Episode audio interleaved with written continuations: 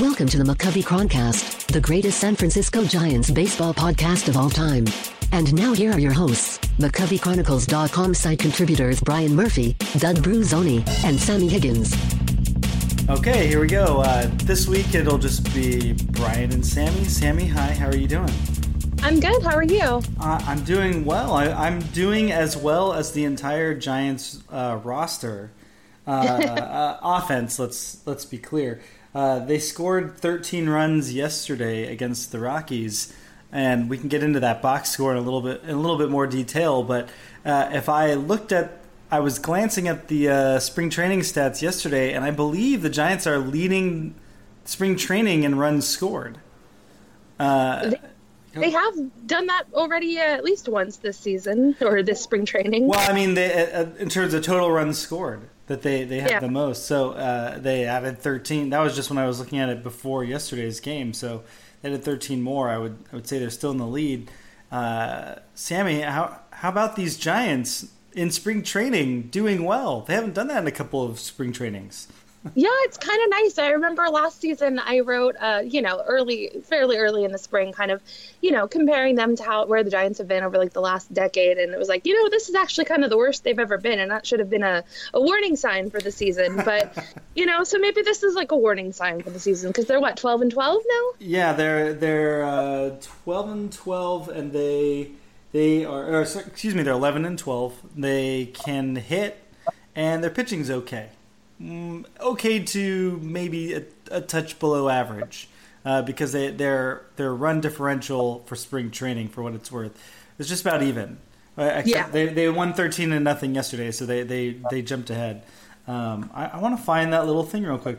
But yes, uh, I, I would say that generally speaking, the whole idea of spring training results, you know, it's it's fooey, right?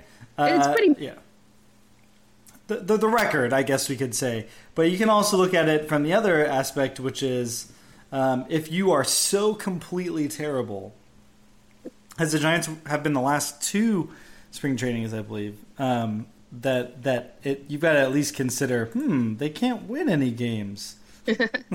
uh, that's a problem, and I would say uh, being a 500 team, especially coming from where they've been, is not necessarily the worst in the world. So, yeah, uh, 500, we'll take yeah, it. Yeah, exactly.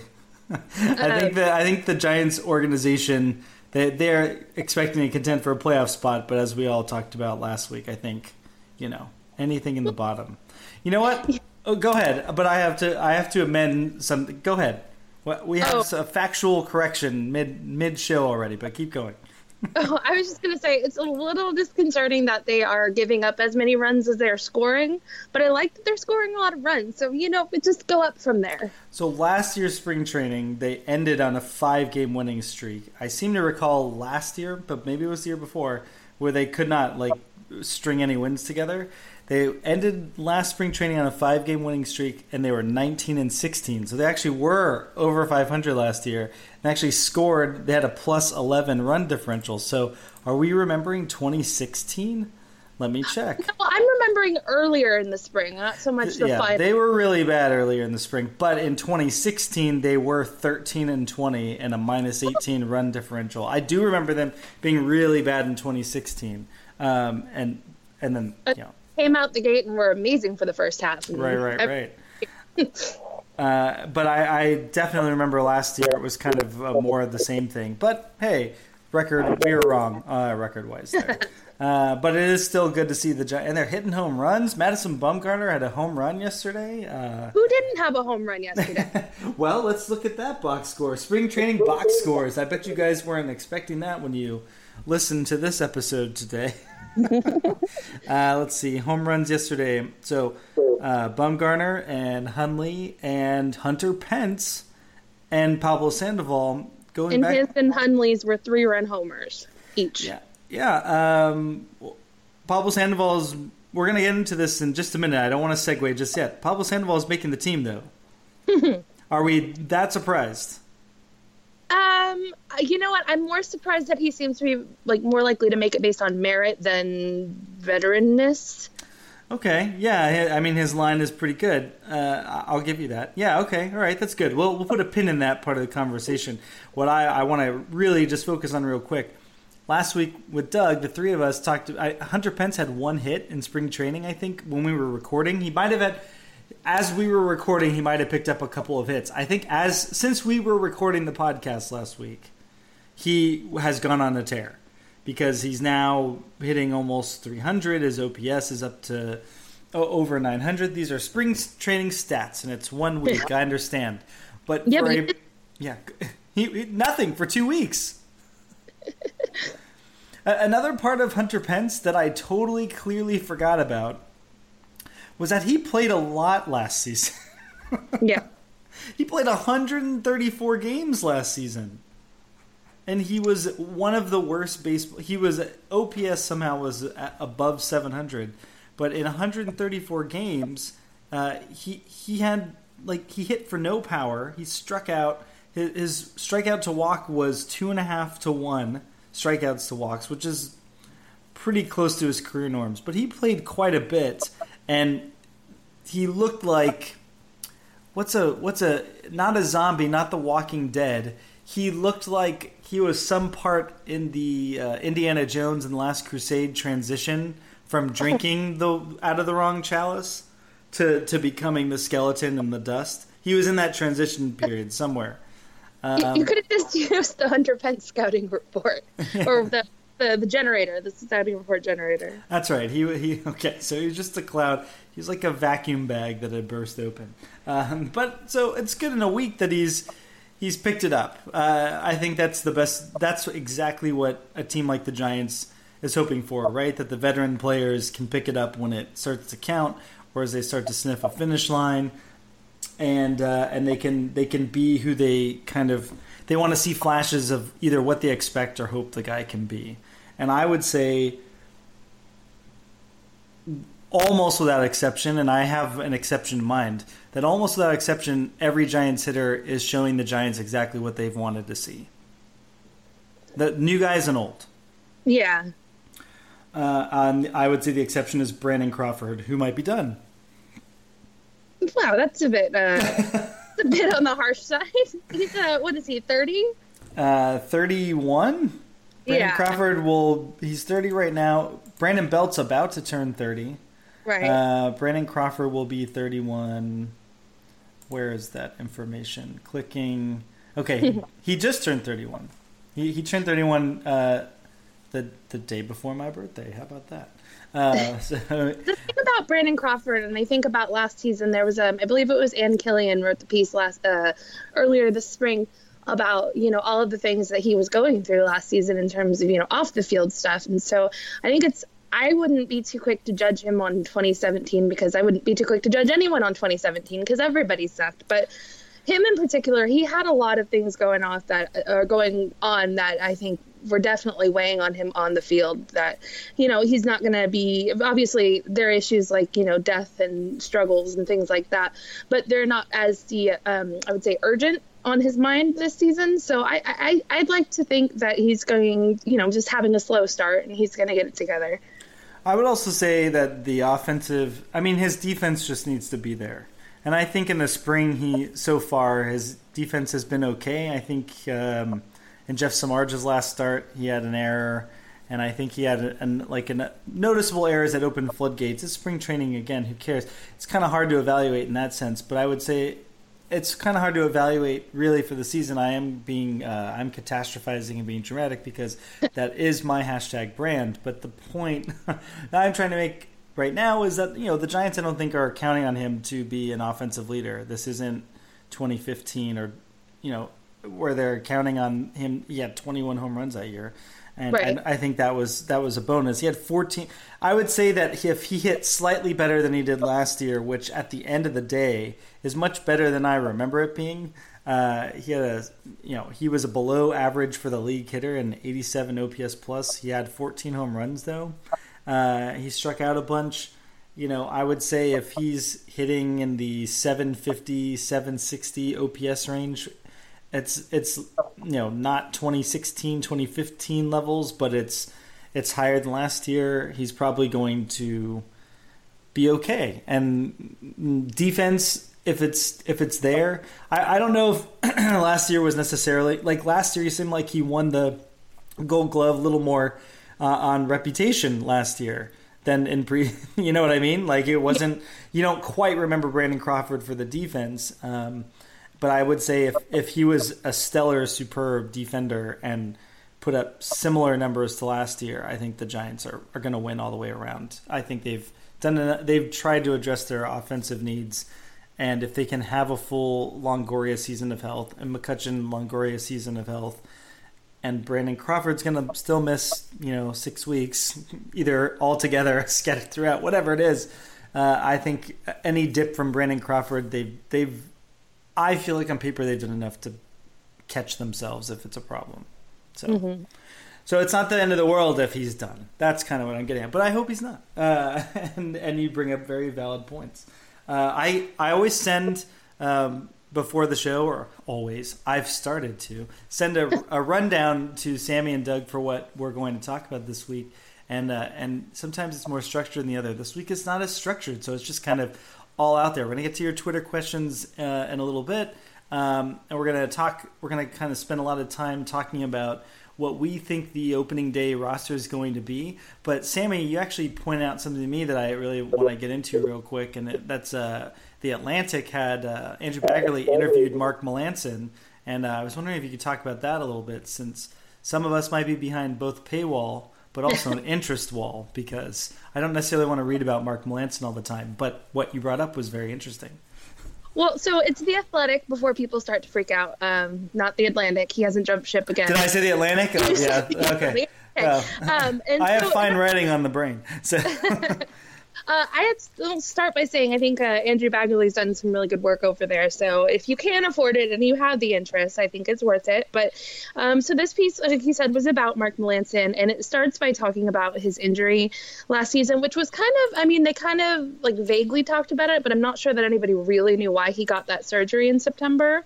And so he it, it um, he discusses it, and it's the pronator muscle, and they call it pronator syndrome, which basically there was a lack of blood thro- blood flow to his pronator muscle, and it made the uh, they're saying the muscle on the MRI showed up as gray, which is bad because it means that the uh, muscle is or that the the tissue is like either virtu- well he says it's virtually dead or dying due to lack of blood flow. So that's not good.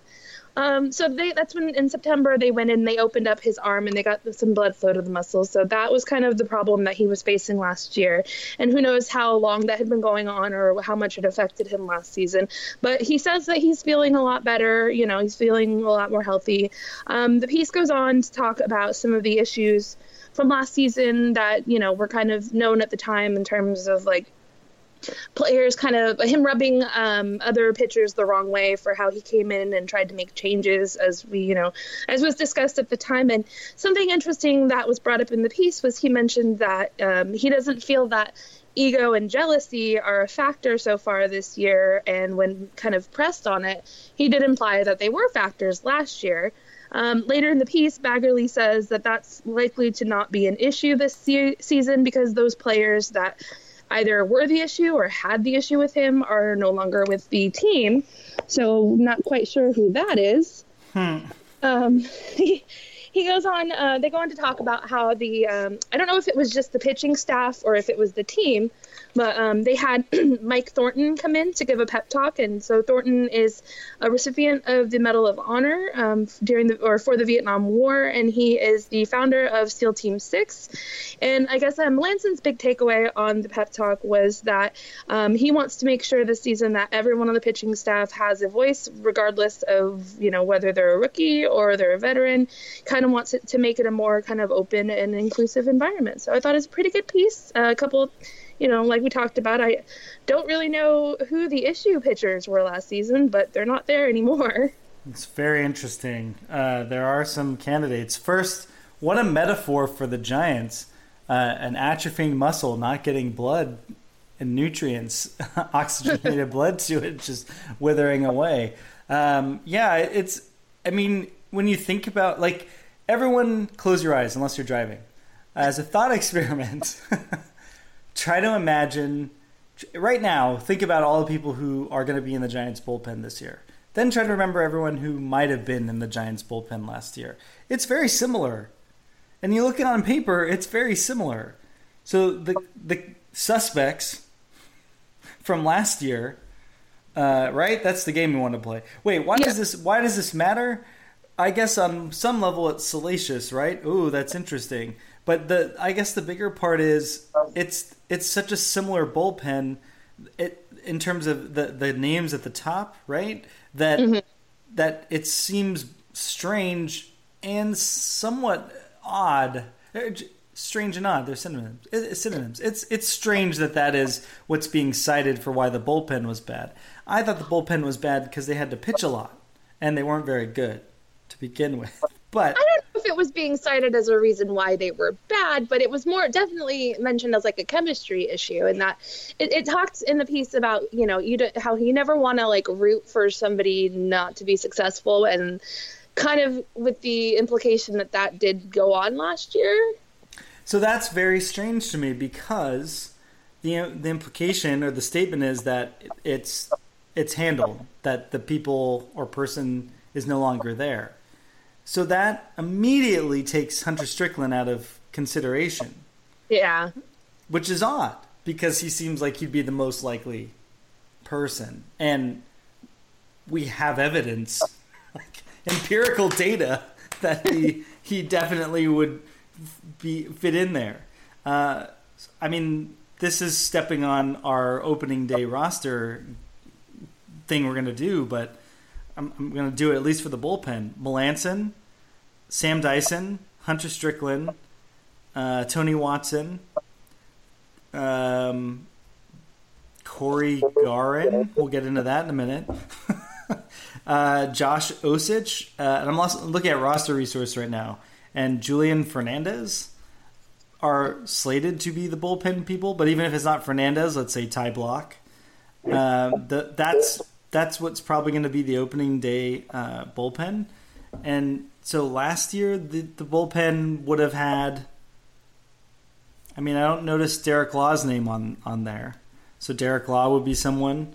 Uh, Bryan Morris. Mm. Um, Neil Ramirez. Which is strange because we're talking about nine games. Right. And I, case. It kind of seems like, and, and maybe this is not true, but it kind of seems like it had to have been somebody who had at least a little bit of not seniority, but team history to feel like somebody was coming in and stepping on their toes. But maybe not. Maybe somebody just didn't like, you know, him coming in and making changes. Okay, well the um, Samardzija, Moore, Blach, Cueto, Cain, Bumgarner, Giants starters. You had Dyson, Gearrin, Strickland, Kontos. Kontos, interesting. Cain. Osich, Stratton, Law, Crick, Suarez, Melancon, Okert, Morris, Ramirez, Moronta, Gomez, Slania. So that's everyone who pitched for the Giants last year. It's not Hunter Strickland. Uh, Matt Moore is gone. True. George Kontos is gone. Derek Law is possibly not making the roster, uh, opening day roster. Would also be strange if that was who it could be. So it seems like we're in the George Kontos arena, which is surprising, I would say. I would too, but I, I mean, again, like no one's ever gonna own up to it or you know point fingers publicly. So who knows? But not only are we in the George, wait, we're in the George Kontos arena. My my thought is he he was the longest tenured bullpen guy last year. So who the hell is Melancon? uh, I guess Melancon comes in and he's the guy, right? So as the closer, maybe there's this mentality of I'm the captain of the bullpen. And maybe Kontos is like, I've been here the longest, I'm the captain of the bullpen. And then I'm also not hurt all the time and blowing saves all the time. I mean, Get get the surgery, you whiny baby. So, You're laying out a good argument or a good case. so I I don't I mean it's just surprising. I mean they did trade Kontos. So They did. So the the Giants presumably chose a side. we are totally talking out of our um, Yeah, I mean we, we can only go off of what we're going off of, but right. it's a strange We don't want to start any yeah. rumor. No, well, the rumors there is a the rumor is there was competition and friction in the bullpen last Right. year, and that could have explained why the bullpen wasn't a cohesive unit, and that those people are no longer there this year. So, I mean, it's gossip in the sense of like, well, what's changed? Who? What's Right. different? So. I don't necessarily buy the chemistry idea of why a bullpen would be good or bad. I think I think o- Steven Okert was going to be bad no matter how happy everybody was. Um, Bryan Morris was going to be bad no matter how um, how together they were. You know, uh, Neil Ramirez could have told some great jokes, but he was still terrible. Um, I I don't know what Derek Law's deal is, but he's he's he's still a prospecty kid in a way. He's got some stuff to work. On. Basically, I don't know. I, I don't buy the cohesion thing, and I am very much kind of side eyeing Mark Melancon and have been, I, just because I kind of feel like if if there was this issue, why was it such an issue all season? If he had this arm issue, and surgery was always on the periphery, why was this sort of the drama that it became? It, it felt it feels a little weird. Well, and let me, you know, just to kind of interject into that, and then another thing that's discussed in the piece is that, you know, 98 losses is going to make any environment feel a little toxic because no one's having a good time. So, you know, it's not necessarily like the interpersonal drama that caused any problems. It just didn't help Right. because they were losing all the time. Right. And I guess we could say that it was a good, not a good thing. What am I trying to say? Because I guess all things considered, it's surprising that this didn't necessarily spread to the hitters, or we're not necessarily reading a story about the hitters or the the offense, uh, or as sort of team strife. My Well, no, and that was that was brought up as well because they discussed like Buster Posey snapping at Brandon Belt and a few of the other incidents that took place last season in terms of just kind of the negativity of a 98 loss team. So then, really, what it is is Mark Melancon was just saying stuff got rough around here, and and now the people who couldn't handle it aren't here. And this year we're going to be great. or he's he hopes to be the pitcher that the Giants wanted him to be when they signed him. But you know that's a, that's what everybody says when they're making that much money and are expected to do big things.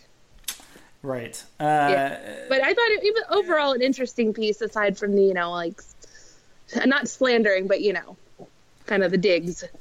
Yes, and you know, for Baggarly, he's he's good at getting those little nuggets to intensify the drama. You know what I think the Giants need this year, though? They need some drama. They are a boring ass team. they really are. I mean, 2016, they were great, and then they were the worst team ever and conceived of in in different halves, and the only unifying force was that they were boring. Like there were no personalities on that team. There wasn't anything that Oh, specifically stood out. A different gonna- type of boring because you know the first half was not boring and the second half at least it was new and, in, and interesting ways to lose. I mean, but they need they need I get what a. Juan Uribe. They need uh, Michael Morse. They need you know. and they even tried to bring back Michael Morse last year to make something like that happen. Uh, instead, it's like the Giants are very.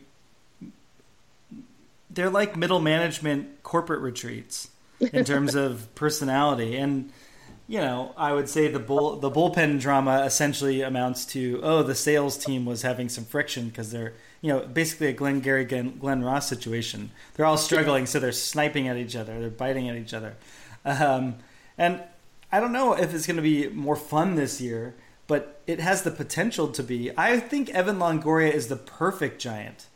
He seems so boring. But don't you not want them to be boring? No, I want them to be like Andrew McCutchen, where they have a pulse. Okay. I want whatever sardonic, sarcastic humor comes through in Brandon Belt's social media persona to actually kind of come out on the field or in the course of of a game day, uh, visually. You can't Buster Posey gave that. Wasn't it last year that Buster Posey did that turn to the camera and gave the thumbs up, and and it was it was fun. It was like, oh my god, they're alive. Well, I'm saying you can't say they didn't address that need because your first example was Andrew McCutchen. So Right, you know, right, right. it- No, uh, beyond. I mean, he's got to carry the team now. Pablo Sandoval. That's an interesting. Sammy, that's an interesting counter, or not? It's an interesting uh, name to throw in that mix too. That's that's a good point. Yeah, see, I didn't even thought. It, think I had not even thought of that. And maybe a full year of Madison Bumgarner, full season. hopefully that's Yeah. the plan. Yeah. Uh, okay, that is an interesting article. Let's we'll keep an eye on that as the season progresses. Because if Mark Melancon is the source of there was drama on the team, and then we find out there was drama in the bullpen again, he's my first suspect. um, I, I want to bring up what uh, this tweet that I saw from Hank Schulman the other day, and maybe a lot of you listening saw the same thing. Uh, I'm gonna read. I'm gonna read the tweet, the most entertaining form of uh, radio or podcasting. Uh, this this is this is three days ago. Interesting. At MLB sent out a name pronunciation guide that also includes a quote preference guide for each team, showing where to put accents, tildes, etc. for each team. Don't remember seeing that before. It's actually tildes. I don't know why I did tildes there. Anyway. Um, then there's a then the attached image is he has there's like there's literally a two columns. One says name presentation preferences so how they're written and then pronunciations. And there are a couple of standouts on this pronunciation list. Uh, the the uh, the presentation preferences really is like where the tilde tildes and accents and uh, like Chase d'Arnaud, where his where the apostrophe goes, and the D is lowercase, the A is capitalized, and the d'Arnaud, uh, you know that that is what the presentation preference means. The pronunciations, though, are, are where there there's there's one that is a deep, not a deep cut, but it, it's making us rethink everything, right?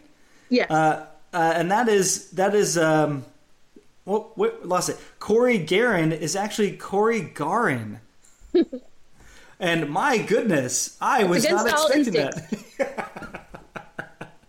so, so we have had it wrong the whole time, Giants fans. Cory Gearrin, and and for sure they've said that on the broadcast, Gearrin.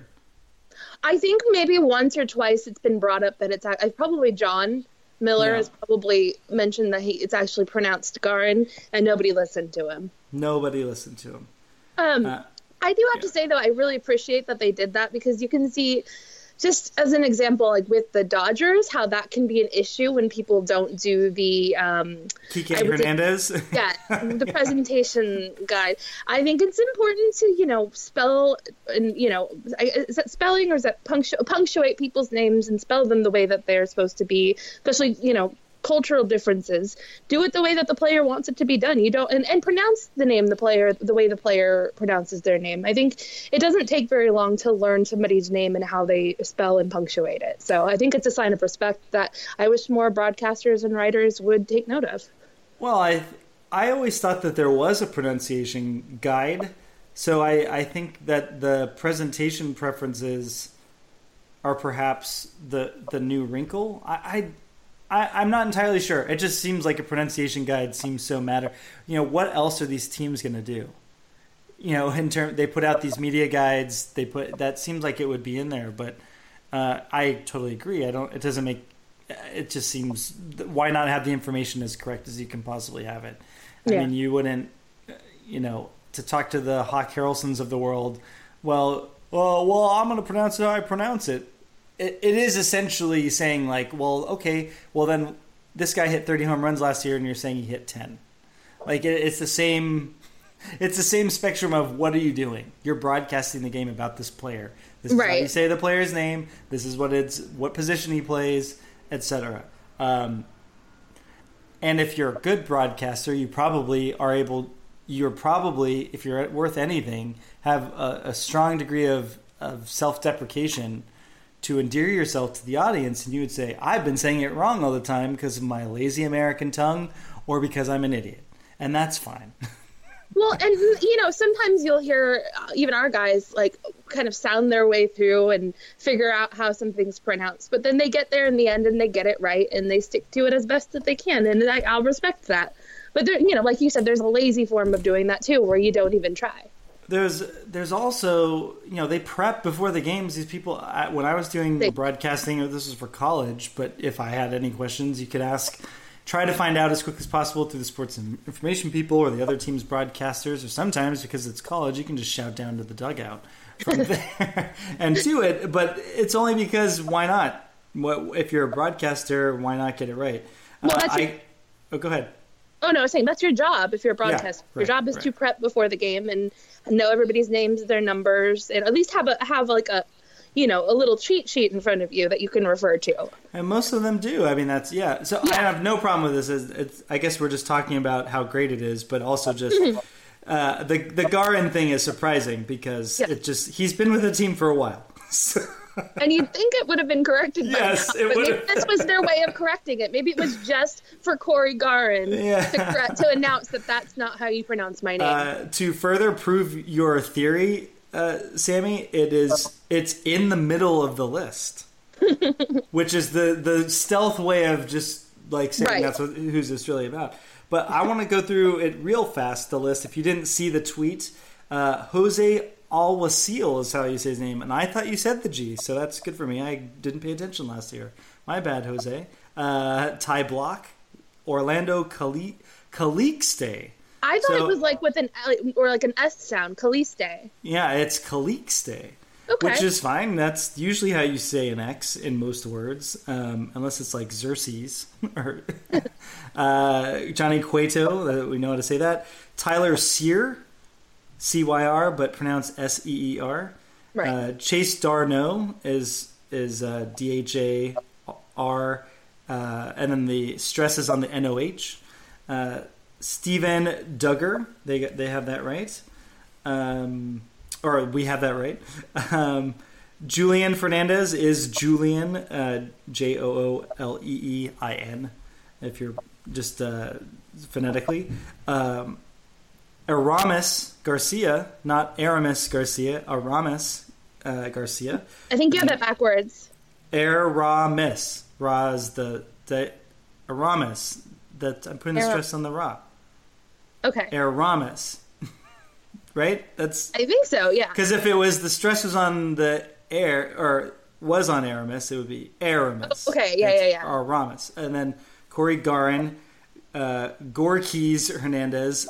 Uh, that is that actually the way they have it spelled out is the stress is on the gore, but it's G O E R and then hyphen K E E S. That almost makes it seem like it's goer keys if I were just to really get into it, and said if I was doing Gorkys as my phonetic pronunciation, and this is probably they're doing it the right way, I would have put G O R E, Gorkys. You know what I mean? Yeah. I- yeah. Anyway, Melancon, we have that right. Uh, Reyes Moronta is Moronta. Steven Okert, Okert, Steven Okert, which is we've been doing that right. Josh Osich, Joe Panik, Josh Rutledge, Jeff Samardzija, Samardzija. Yeah, we we've been doing that right, folks. We did it. The Joe Panik seems like an interesting ex- inclusion because who was saying that wrong? Well, also in the phonetic, it's P A dash N I K with the stress on the P A. Uh, that that uh, it yeah I don't I don't know. I, I for a second I was like, why not do the H? But then it would be Ponic, and that would be Right. Yeah. But I, I don't know. Uh, maybe people were doing Ponic, or just because it's not a typical way of of spelling of the word panic. Right. Um, Now, did they include? Uh, is it Elliot? Elliot Ram- Ramos? They did not. They did but not. It's, Elliot, it's Elliot Ramos per um, per our own Roger Munter, but he's not Right. this guy. Okay, well, that would have been a good one to include, but Yeah. I guess he's not really on the Only the forty man. Yeah. right. Uh, Rick Schu S C H U is like the shoe. You put and Madison Younginer is on that list. So that's that's good to know. And then then the presentation preference is really just for when you're writing or doing graphics. Yeah, I agree. It's really cool that they did that. The Cory Gearrin thing threw me for a loop. But then I also want to point out that this also threw me for a loop because I just assumed every single giant pitcher or hitter was bad last year. And I think it's important to remind everybody in 68 innings last year, Cory Gearrin had a 199 ERA as a reliever. I don't remember that. I remember that, and then I remember him getting like used too much, and didn't he get injured? Uh, it's all out. kind of a blur. So it is. It is a blur, but I mean, he was he was uh, one of the best relievers in baseball last year. That's surprising. I don't remember that. uh, I'm trying to see if there's anything about his uh, about being injured, and I apologize for clicking around. Maybe I'll delete the silence out. Who knows? um, transactions. Here we go. I don't have anything about DL time, but I'll take your word for it. Sure, he was overused and he and he missed some time. That sounds about right. I don't, I don't know for sure. Don't quote it's Im- it's impossible that it's impossible that none of the pitchers, the relievers last year, were overused. it's just impossible. Right. Let's see. He pitched. He pitched through September. He pitched through August. I don't see any noticeable gaps Oh, in good. in his usage. He made it the whole season. Uh, also, yeah, a also a big deal if you're a reliever in the Giants bullpen. Just surviving the season. Right. Um, because we saw there should have been an in memoriam at the end of the season for all the players that came up immediately went back. I will remember you. Yeah. Yes. Uh, his September, uh, I'm going to include October 1st, but this is fun to look at real quick.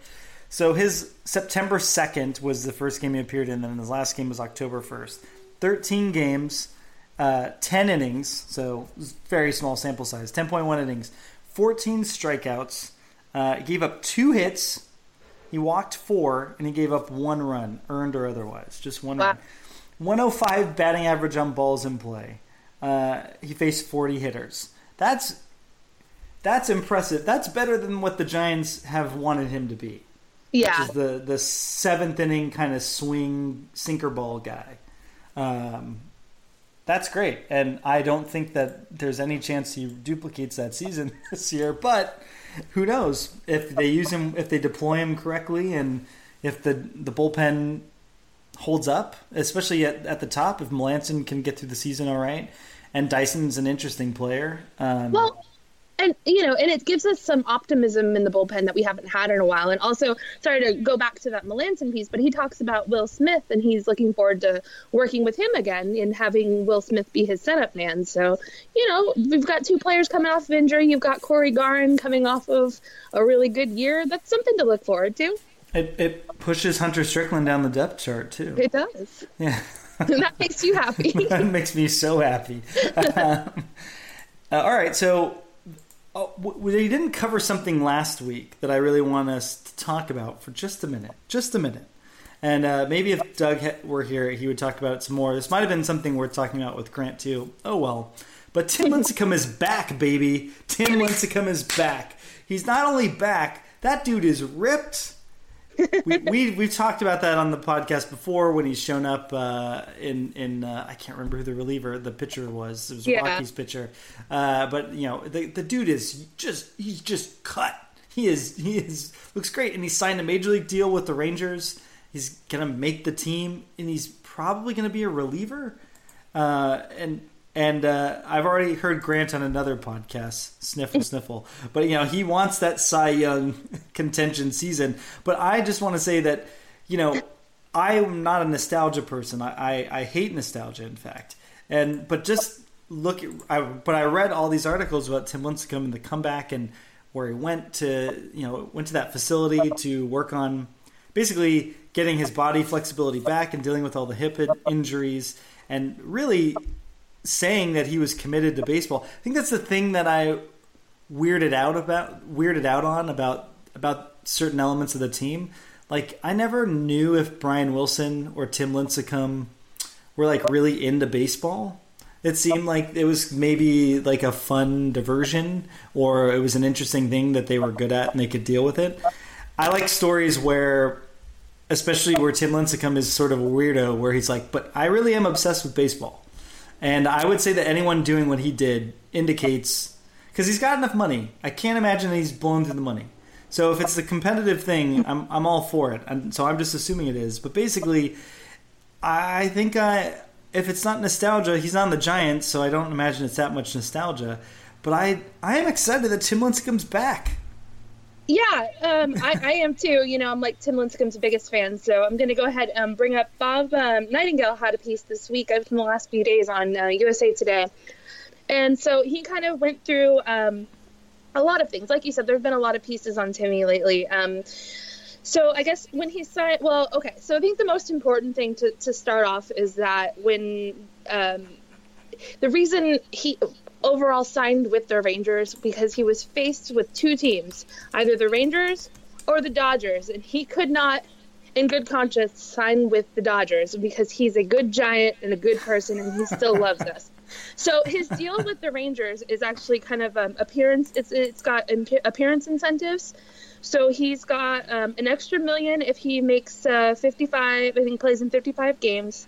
Um, he gets a two million bonus, I guess, extra two million if he ends up being their closer, and he gets five hundred thousand dollars if he ends up being the comeback player of the year. So I don't think he has any delusions of grandeur of being like back to his Cy Young form, but he definitely like he approached the Rangers wanting to be a relief pitcher, which isn't something that he's done in the past. He was kind of insistent about having a starting pitching um, role, so I thought that was pretty interesting. And like you said, he has um, kind of shown that he, you know, he it's it's the love of the game and um, just the fact that he's willing to compromise and come out of the bullpen.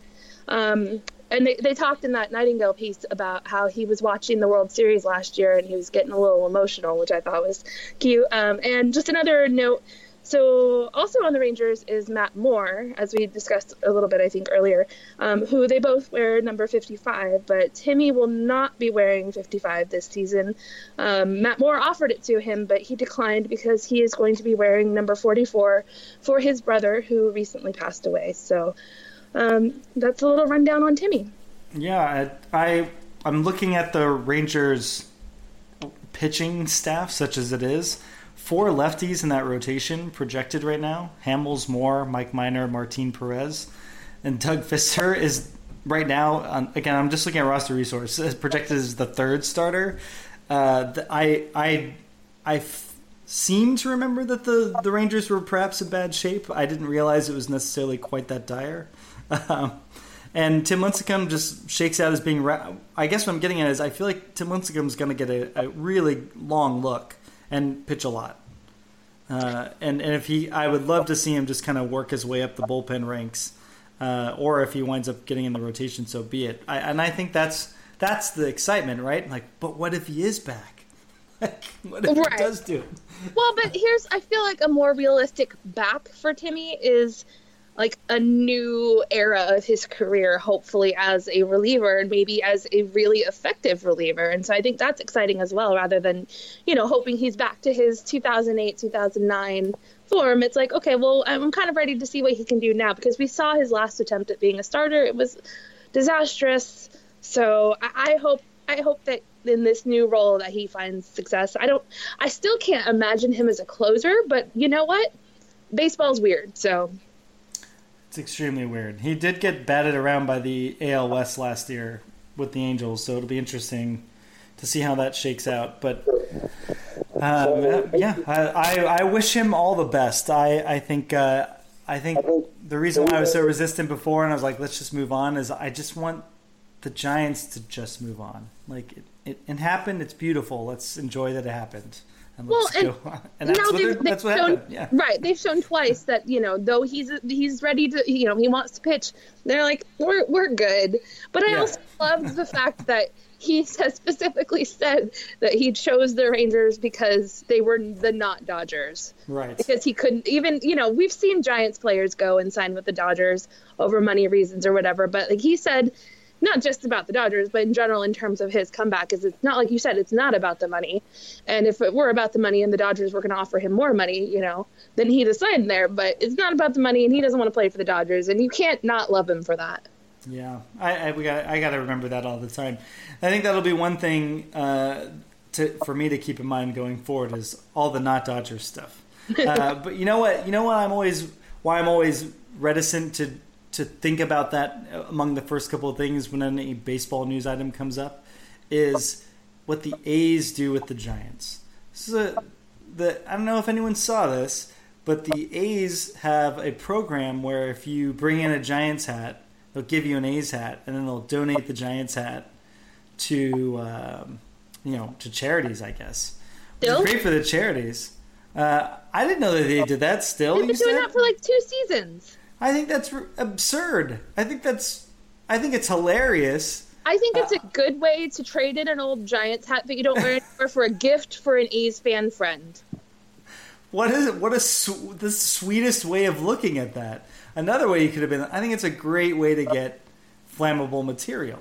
Um, I have no beef with the A's. It's always weird when the A's like do something to be like, but we have a beef with you. I'm like, why? Because they're petty. Their fans are petty. Their team is petty. They're petty.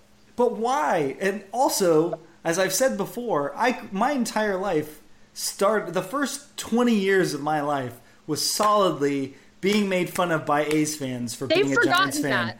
They've forgotten. Because the, yeah, because the Giants could not find their left or right hands, and they were awful. And the A's, the A's caused the Earth to swallow the city of San Francisco and kill a bunch of people just to prove how much better they were. Like that is the legacy of the A's in my mind. The A's will literally kill people to prove how much better they are than the Giants. But my Right. point is, Oh, why did why are they doing this? Why are the fans engaging this? And and how are they not able to see how petty it is and, and in a reaction to they're clearly jealous. Okay, there's no, so there's no looking around that. here's here's why. Because they forgot about that entire time period between like 1989 and 2010 where they were pretty consistently better than the giants although they never won another title after 89 doesn't matter. They forgot that they were better than the giants and that they lorded it over giants fans because then the giants won and now we're all just bandwagon fans. You know t- oh, nearly 10 years later we're all still just bandwagon fans I guess it's what you said. I mean, baseball's weird, but I'm genuinely baffled by the best A's fans. The best thing A's fans ever did to Giants fans was just be like, the who? and so the fact that the team is like stooping to acknowledge that the Giants exist, that feels like a betrayal of their brand. Because their brand is we are winners who've innovated the game of baseball, and we are not the typical team, and we just win, win, win, win, win, win, win. And the Giants don't know how to do anything, and they come from that idiot, stupid city, uh, and they're a bunch of yokels. And now it's like, oh, we're gonna get your. Now it's just very strange. Anyway, Well, to be fair, they're hurting because they can't keep any of the players that they love. They can't buy a jersey because their players don't last very long because they get traded. So you know, I'll cut them a little slack. They're they're they're just coming from a place of pain.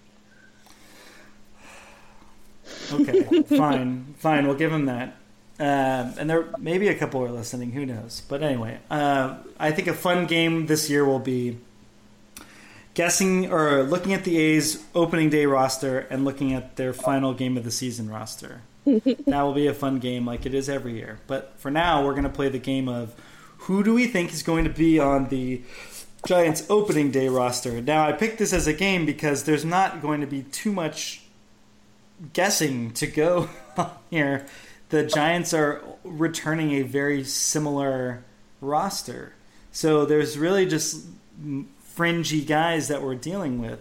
Uh, and you actually prepared well here. I am literally looking at a depth chart, and I'm I, I let's try to come. We're only talking about 25 man roster too, Right. opening day lineup. So that makes it even easier. So we're not going to take up too much time. But I mean, let's. So we. I'm going to throw. Oh, go ahead. okay, so I start with obviously the starting rotation. So we've got. I, I, you can argue the order. I don't know. Uh, Bumgarner, Cueto, Samardzija, two question marks. So I have on the side Stratton, Blach, or Holland. Ah, good question. This is good. Uh, we have to s- set some stakes here Okay. of who's of who's right. We'll pick it. We'll pick a. It'll be just by number points. Like if we get the names right. Uh, if we agree on any, that still counts for one or one. I don't. So basically, I don't know how many question marks you have, but I'm willing to concede whatever ones you have question marks on. Well, see, and then I we'll have just go. ahead. I have like blank spaces here that I haven't filled Okay. in, So I feel like between the two of us, we can fill in this roster and see how close Yes. we are when opening. There we go. Okay. So no wager. You don't want anything competitive. You just I do not. if we're right. Okay, no competitive. All right. I had a I had a, a wager in mind, but that's okay. All right. Uh, I'm going to say uh, I'm such a big Ty Blach guy, but he really seems like he's running out of gas at, at this late period. He looked really rough against the A's a few days ago, and he looked rough, I think, in the previous start as well. And I feel like the whole reason why they got Derek Holland was specifically to have a veteran presence in the rotation who could maybe eat some innings. So I'm going to say it's going to be Stratton and Holland. Okay, I can agree with that. So we'll pencil them in. All right. Okay, so that moves Blach into contention for the bullpen, correct? Yes. And I would put him over what this roster resource has. Uh, Julian Hernandez being the long reliever. Although he's a Rule there. 5 pick throwing it. Yeah, we'll get there. Anyways, never mind. Putting a pin in that. Okay, so for the infield, we have catchers Buster Posey and Nick Hundley. Uh, do you agree with Hundley? Agree. Okay. First base, Brandon Belt. Second base, Joe Panik. Shortstop, Brandon Crawford. Third base, Evan Longoria. And then two infield slots. So on the side, I have Sandoval, d'Arnaud, Tomlinson, Rutledge, and maybe Calixte. Interesting. Hmm. If they bring Gregor Blanc, okay, yeah, yeah. Cl- Gregor Blanco's Cleese outfield. Yeah, yeah. Hmm. Well, Mac Williamson has an option, so No, I, no, no, no, not- infield. We're in the infield. Oh, infield, infield, infield. Um. So, oh, so Calixte for the infield because he can play second base, right? I think. They had him listed as maybe I'm Yeah. I'm mistaken. Let's take him off the list and let's talk Sandoval, d'Arnaud, Tomlinson, and Rutledge. I think it's. I. My strong sense is okay. So we've got eight roster. Well, we have to decide. Well, we have to know if the Giants are going to go fourteen and eleven or thirteen and twelve, and I think sadly they're going to keep it at thirteen and twelve. Um, so we're talking about four bench or five bench spots essentially. So we're saying Hundley takes one of those. Hundley takes one, Sandoval, Tomlinson. So then we're dealing with the Two other two, and Okay, I, yeah, and that's I would what- say they'd be outfielders. Yeah. Okay, so but we're looking at two infield positions that aren't Nick Hundley. So Pablo, Hmm. d'Arnaud, Tomlinson, or Rutledge, I believe, are the top four people. I don't see I don't see d'Arnaud and, and Rutledge. Okay, so you think uh, Sandoval and Tomlinson? Yes, yeah. Um, I think at this point, I safely, I think it's, or sorry, I think at this point it's safe to agree that that's more likely based on where we're at right now. So I will put in Sandoval and Tomlinson. Hold on. Okay, so we move on to the outfield where we have left field Hunter Pence, right field Andrew McCutchen, center field center field question mark Jackson. Yeah, I'll, I'll go with Jackson. Okay, and then we He's have- having a really nice spring as well.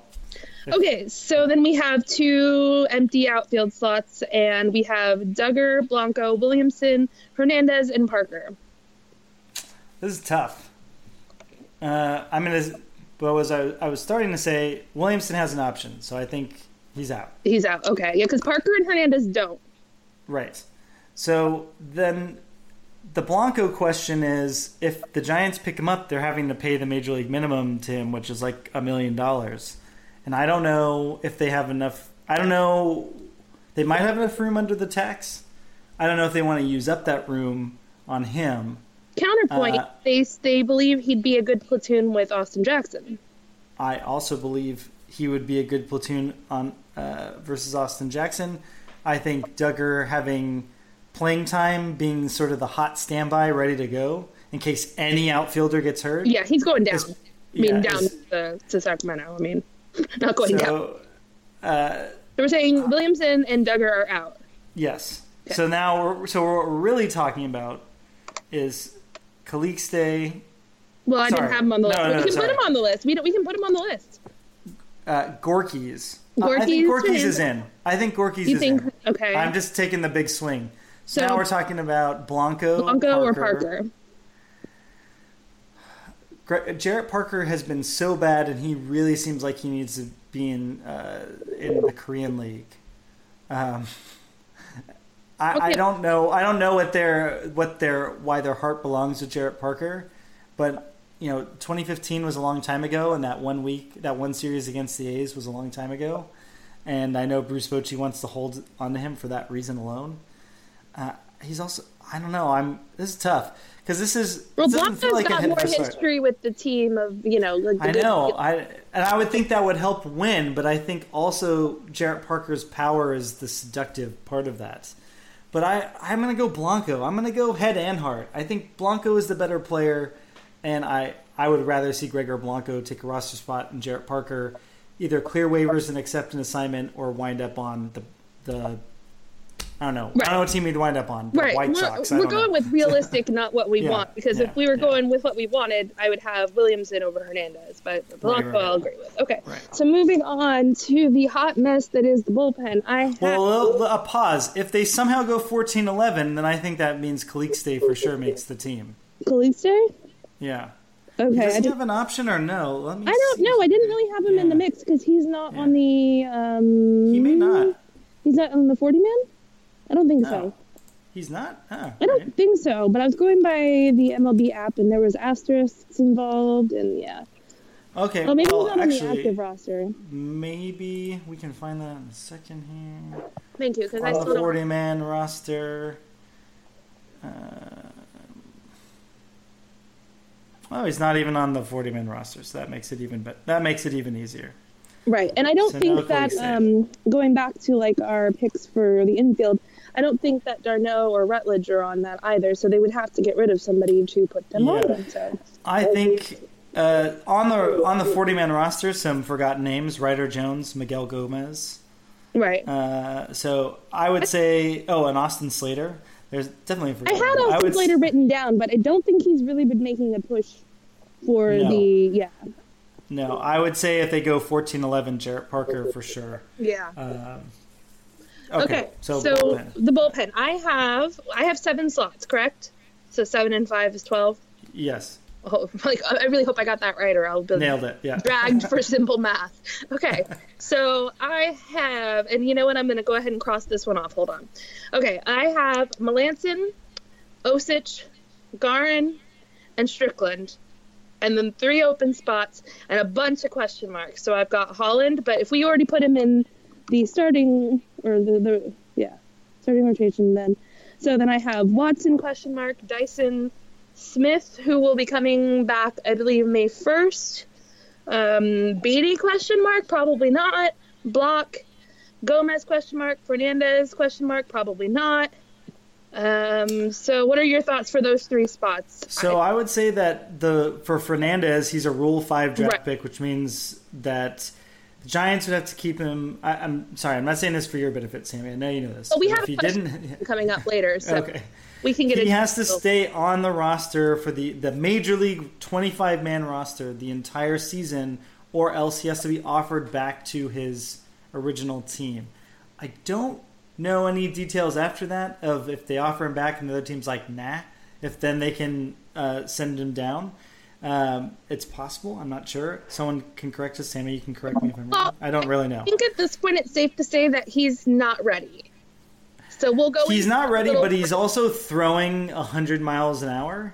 right. And and I would say out of all the let's take a chance and see and use a roster spot and save you know and use a spot on him, it seems possible. But we've got a few spots to deal with for the moment. Let's just not deal with him.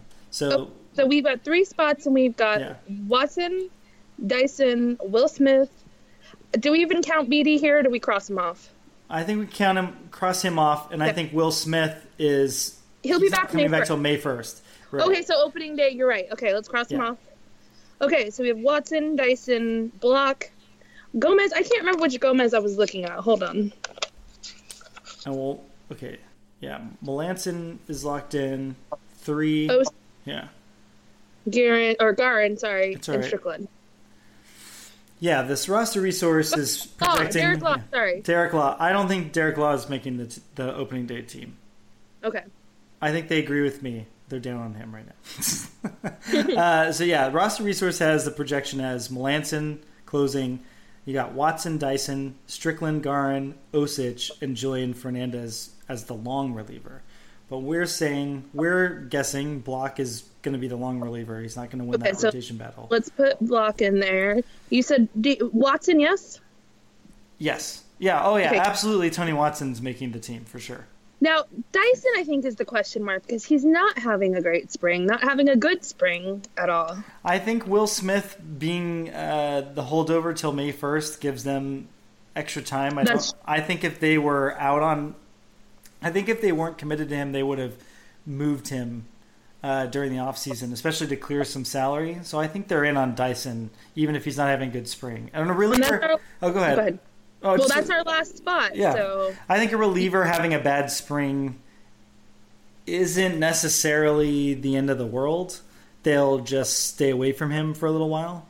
Um, yeah, it feels like the bullpen is pretty tight. So what we're really saying is, um, let's see, three, six, seven. They've got twelve pitchers as well. We're saying that uh, Blach is staying on the team, and he would be the long reliever. So really, in terms of this roster resource page, we're disagreeing with Julian Fernandez being the long reliever. Let's let's assume that the Giants do keep Julian Fernandez though. Out of all the other names, who would who would be gone? And that's the tougher question. I feel like uh, maybe they send Blach down. maybe they send Blach down. That's a possibility. Maybe they send Stratton down, but I don't really see that. Um, Blach Oh, has a couple. He has an option or two down there, um, and it might be okay. I mean, it would make sense. I I, I like Ty Blach, but he's he's proven he's kind of a good Swiss Army pitcher for them, and I think it'd be tough if he got sent down. But maybe they have. Part of the reason why he stayed in the bullpen last year was because they needed a lefty, and, and I don't think that's necessarily their problem. Yeah, they've got year. not an abundance of lefties, but a good number of lefties, And- at least in the. Yeah, and on the major league roster, the two that they have, uh, Tony Watson and Osich, and then you know Will Smith coming We- behind. It, it's We should probably bad. talk about Osich a little bit because he's had now what seven appearances and eight scoreless innings. I I am so nervous about that guy because I know. he's he is so he flames out so spectacularly every year that it gets tough to to be like yeah Josh Josh Osich. But I mean, this is entirely what the spring training battles are all about, right? They're counting on him Mm-hmm. to contribute, and he's he's doing it. Um, I think your Fernandez point is is um, or you know they're gonna they'd have to offer him back to Colorado. It looks like, um, and I I'm not sure. An interesting thing about Colorado is they spent a lot of money on their bullpen, and so they they'd get him back. And I don't know. I guess what I'm getting at is uh, I think that the Giants having a Rule Rule Five player on their team is sort of a different wrinkle than we're used to. And part of me thinks that they would want to just hold on to him. That this extra month of Will Smith being out is sort of their time to experiment. Well, the thing about like keeping him without like I mean, trying to negotiate a trade or anything like that is you are basically operating operating with a 24 man roster because you can't you can't move him. That's so you're point. stuck with that. Yeah. So there, that's a, if he's good, that's awesome. If he's not, that's a handicap. Yeah. I I also think for a month as an experiment, it's a possibility. I guess the other thing is I'm trying to look now. Uh, are the Giants is uh, Derek Holland on the 40 man roster? That's a stupid question, but I have to I have to look it up. I'm sorry if anyone listening already knows the answer to that because I closed that window. They're well actually, oh, they're well actuallying you as you That's speak. right. That's right. Uh, I'm looking at the 40 man roster. I am not seeing GH. I'm not seeing Derek Holland on that roster. So if they were to add him, they'd have to kick someone off the 40 man roster, which is an entirely different question. Um, I'm still not sure how Hunter Pe- or uh, Hunter Strickland's surviving any of these moves. But I guess what I'm getting at is it's not beyond the well. What I'm saying is it's not beyond the realm of possibility. Like let's look at the Fernandez thing. Okay. There's a non-zero chance. There's actually a really good chance that the Giants, before the start of the season, are going to have to make a, a trade. So I, I'm saying Hunter Strickland maybe, Sam Dyson also, right? In theory, the Giants might have to move one of their pitchers to make Well, room in- for somebody else. in theory, I mean, if if you're, I mean, we have a question coming in about this later in our Twitter questions, but um, if we're talking like the if we're talking Fernandez, Sure. Okay, well, if you're talking Fernandez, it's going to depend on what Colorado wants. If they're even willing to to trade for or trade him, they might not be. Sure. But you know, Gorky Fernandez is on the 40 man roster, which is you know, Jarrett Parker's on the 40 man roster. Does he? He's taken up a roster spot. And Right. had- Jarrett Parker has had a terrible spring. And Well, and those are decisions like if they when they make the outfield decisions, they're going to have to if they get rid of him. I mean, not get rid of him, but they don't offer him a spot on the 25. They've got to. He's going to be off the 40 man roster because he doesn't have any he options. doesn't have so- any options, right? So that could be how they get Holland in because they'd have to remove Parker. They could remove Parker and and that could be Holland's spot. So that maybe then that's that's what happens. Um, so we're so do we answer it all or or no? There's, there's Well, okay, confusion. we, we don't. I don't think we have it solidified because as of right now, what I've written in are Melancon, Osich, Gearrin, Strickland, Blach, Watson, Dyson. Do we agree with that? Do we want to yes, make change? we agree with that. We do. Okay, so going back to the start, we are looking at starting pitchers of Bumgarner, Cueto, Samardzija, Stratton, and Holland. Infielders Posey, Hundley, Belt, Panik, Crawford, Longoria, Sandoval, and Tomlinson. Outfielders Pence, McCutchen, Jackson, Hernandez, and Blanco. And bullpen Melancon, Osich, Gearrin, Strickland, Blach, Watson, and Dyson. That's Which- 25. Yeah. So we're saying, all right, that's what we're think, saying is the opening day, which means uh, it'd be interesting to see what happens with Julian Fernandez and, uh, you know, poor Mac Williamson, but he's got that option. So yeah, I mean, like I said, I want him on the Yes, uh, yeah. opening day roster, but you know, I just it, it sucks for those guys. It sucks for those guys who have options, but like are good enough to be on the team as is because they're just kind of like not scapegoated, but they're just kind of like it's oh okay, well. They're sacrifices. sacrifice. Yeah, There we go. yeah. They're sacrificed because of the guys that don't have options. So, you know, it sucks because I think Mac Williamson deserves to be on the opening day roster, but I don't think he will be. I also think what sucks for Mac Williamson is he's not even the first option out of AAA. I think Duggar has leapfrogged. Oh. Ugh. Which is, I mean, if you're Mac Williamson, that sucks. Right. Uh, or a fan yeah, of Mac Williamson. Yeah, if you're, yeah, if you're, you, you know, I think part of what's made Mac Williamson, he's still trying. he's changing his swing, the expectations. He hasn't. It doesn't seem like he's lost faith in himself. That's a big deal. Right. That's a that's Yeah. a really big deal. Uh, the, the and he could aspect still force the issue in Sacramento. So which he has pretty well done the last three three seasons or so. He's done some version of that. Uh, He but. I mean, Hunter Pence. I mean, it, maybe next week we'll play a game, or you know, or we'll ask our guests when we start doing the NOS previews. I mean, a really interesting thing is: is Hunter Pence going to make it through the entire season on the Giants roster? I'm not talking about DL time. I'm Just talking, are they going to cut him?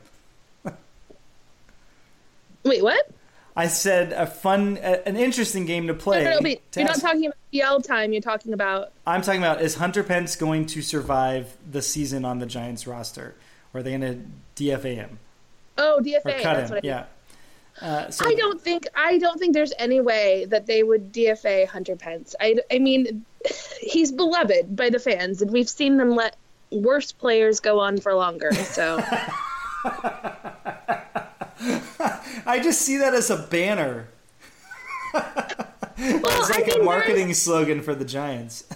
if they'll do anything is they will they will shift him to coming off not coming off the bench what am i talking about but being you know not a starter if anything he will be like the backup or whatever i think that's as far as they would take it with him Uh, all right, let's take our Twitter questions for the week. Uh, we always ask for Twitter questions at our various accounts. You can you can add us directly on Twitter, Sammy or I or Doug, or uh, at Mick Croncast. Okay, so the first question we have this is from Rob Hayner at Robert Hayner, and he asks, "Where do you think the Soul Stone is located? In Wakanda?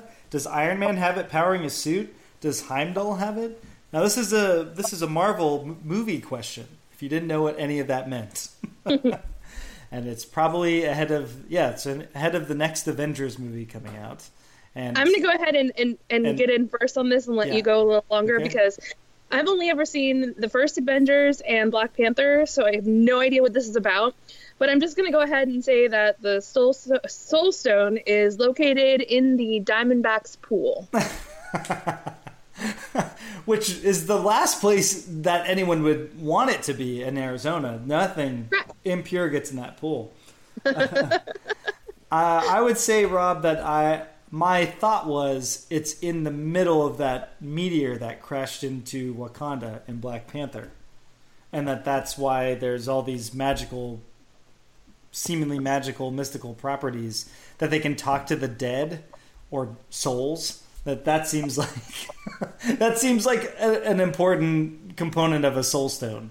Uh, but that was my guess. But I, I have no idea at this point. Uh, beyond is that, it the source of the flower that they use to make him black that's what I mean. Like if if if I remember correctly, Wakanda is built on top of this meteor, right? That crashed into Earth, and the meteor is made of vibranium, which is this indestructible metal that uh, you know. That's what Iron Man's suit's made out of. That's what Black Panther's suit's made out of. Captain America's shield. The movie Black Panther. It's not a spoiler. It opens with the meteor crashing into the land and talking about how Wakanda was built on top of it. And I think in the mi- middle of that meteor is the Soul Stone, and it was put in the middle of that by some ancient space god. And that's like, this thing is too dangerous. We need to like, but we can't destroy it. So let's just put it in something and get it out of here. That's my guess. But I, it, based on all the stuff that is available to read about this next Avengers movie, that may not be the case. It could be somewhere else. It could be something else entirely. It's like almost too obvious it's Wakanda. So there we go. right. Yeah, Uh, I, yeah. knowing nothing else, I agree. Yeah. Uh, it would be an elegant solution, but based on all the other stuff that they're planning to do and why they're fighting in Wakanda in the Avengers movie, it, it kind of it's too much. It's putting a hat on the hat is I believe what the writing term is. It's just too much. Yeah. Uh, at Scout six, Scout underscore six, Mike Foster asks, "What are the chances the Giants try to keep Rule Five Fernandez? Do they think he can learn control?" Well, I think the reason this is what we've been talking about. I think the that it's so tantalizing, and the Giants. I, th- I think power pitching out of the bullpen has been a something they've sorely lacked for a long time. I I don't want to say that this is exactly true, but it feels like since Brian Wilson that that's that they've that that was the last power pitcher quote unquote that they had in the bullpen. Well, uh, there, but there's a difference between having a power pitcher with some command and having a power pitcher that's just kind of throwing all over the place. So I guess I'm discounting Hunter Strickland, who throws 96 to 98. You don't like him, so of course you are. but he also has no command. Yeah. Uh, okay. Uh, I mean, I would say, I guess, um, I think at this point, unless you're willing to concede a spot on the 25 man roster for the entire season, you have to look at the possibility of that of a trade with it's Colorado, right? Yeah. So then you have to think: Is there anybody on the Giants that color or the you know the Giants system that Colorado might want? Are they even going to be interested in a trade? Like if if, if Oh they no, want to just they offer guy, they just offer him back to Colorado, and Colorado pays the Giants like twenty five or fifty thousand dollars. Like so, Colorado gets going to be offered a interested big in doing that, or are they Yeah, going to want right. to staff him? right. They're probably going to be more likely to want to stash him than you know get rid of him and accept anything or pay for him or anything. So Uh, I, I, unless they're willing to concede a roster spot, I don't know that they can keep him. Okay, Brian, pause because what I'm going to do right now is I'm going to look up the the Rule Five rules. uh, rules. Getting into the weeds. There we go. Uh, rule five players MLB. I guess I'm just gonna read off of stupid. uh, okay.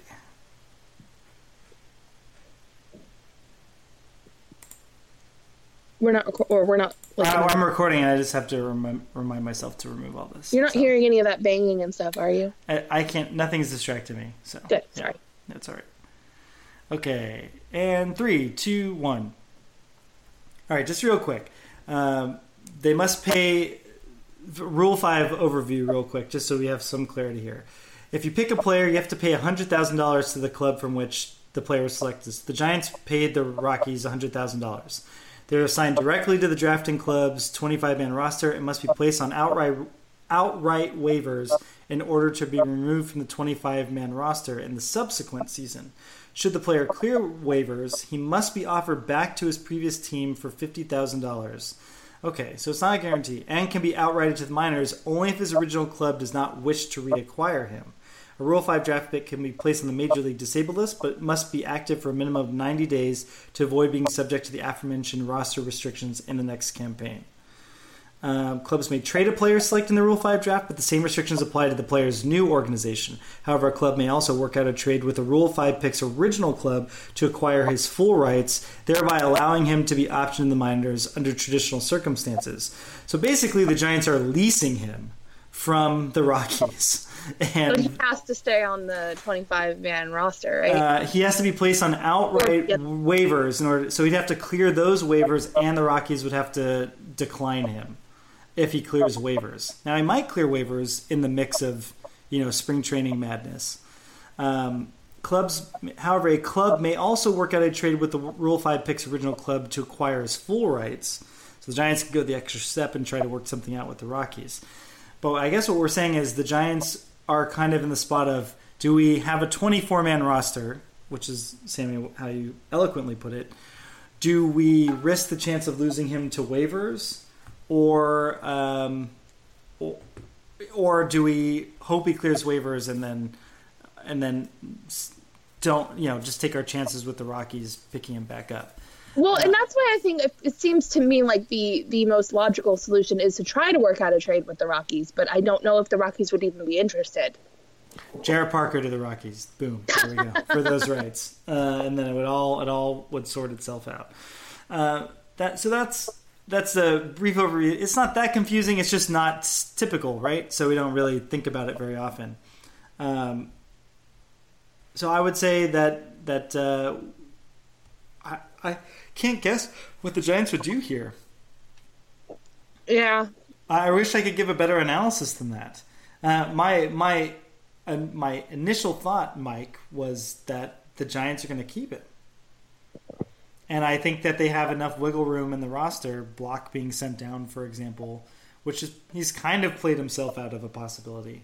You know that would allow that would keep the the bullpen spot open for him, and. Uh, Well, yeah, and there, so- there's wiggle room in the sense that, like, it, like they said, he has to be active for 90 days, but they can D, he can go on the DL after that, or uh, was it as long as he has 90 days over the period of the season?